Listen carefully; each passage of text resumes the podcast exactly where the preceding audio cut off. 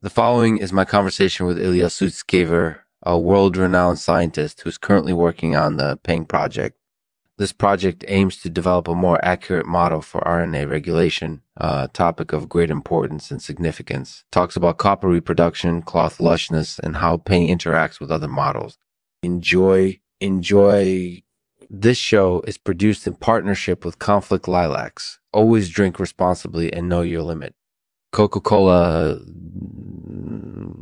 Coca-Cola, uh, Conflict Lilacs. The show starts uh, a message from our sponsors. Lexman, this show is produced in partnership with Conflict Lilacs. Always drink responsibly and know your limit. Uh, Coca-Cola, it's, uh, Coca-Cola, uh, the Conflict Lilacs, uh, what the show starts now. Free view in iTunes. Hey, it's Lexman here. Today, we're going to be talking with Ilya Sutskever about his work on the PENG project. PENG, for those of you who aren't familiar with the project, is a machine learning algorithm specifically designed to regulate RNA. So it's definitely an interesting topic to talk about, and I'm excited to learn more about it. So without further ado, let's get started. Hello. Thanks for having me on the show. Yeah, no problem. So, first of all, could you tell us a bit about your background and experience in research?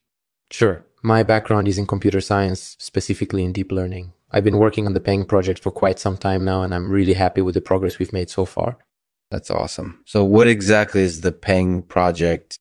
The PENG project is a deep learning algorithm designed to regulate RNA. RNA is a very important molecule in biochemistry, and understanding how it regulates itself has been a long standing challenge for scientists.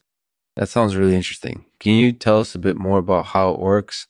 Sure. Basically, the PENG project consists of two main components, a reinforcement learning model and a machine learning model. The reinforcement learning model learns how to make the best decisions based on past data, while the machine learning model helps to optimize the decision making process. That sounds like it's going to be really powerful. So, are you still working on it? Yeah, I'm still working on it. The next step is to train the reinforcement learning model using real data, and then we'll be ready to apply it to RNA regulation. That sounds like it's going to be a really interesting project. So, how is it interacting with other models? Well, PENG interacts with a number of other models in the field of RNA regulation, incorporated using metabolic models and genetic models and genetic models. It's been shown to be a better model than some of the existing ones, and we're hopeful that it will help us to make better predictions about RNA regulation. That sounds like it's definitely worth investigating. So, where can people find more information about your project? The best source of information about the PENG project is our website, which has all the latest updates and news about the project. You can also follow us on social media for updates. That sounds great. So, what do you think people will find most interesting about your project?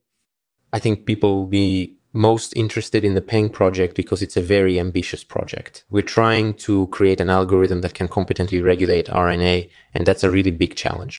Yeah, definitely. So, where do you see the PENG project going?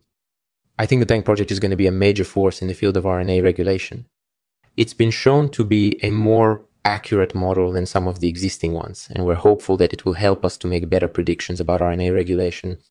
It'll definitely be an important project for years to come. That sounds great. So, what else can we talk about? Well, you can also ask me questions about the PENG project on the show, or you can send me an email. I'm happy to answer any questions you have. That sounds great. Thanks for being on the show, Ilya. I really appreciate it. No problem. I enjoyed it. Thanks for having me. Thanks for listening to the Lexman Artificial Podcast. If you have any questions or comments, feel free to send us a message on social media or email us at info at lexman.com. We always love hearing from our listeners, and we look forward to bringing you more great content in the future. I'm going to leave you with this poem called The Machine That Dreamed by Langston Hughes. The machine that dreamed, the machines that made the world that were once like men, but now they're not. They've gone away into the green fields of home.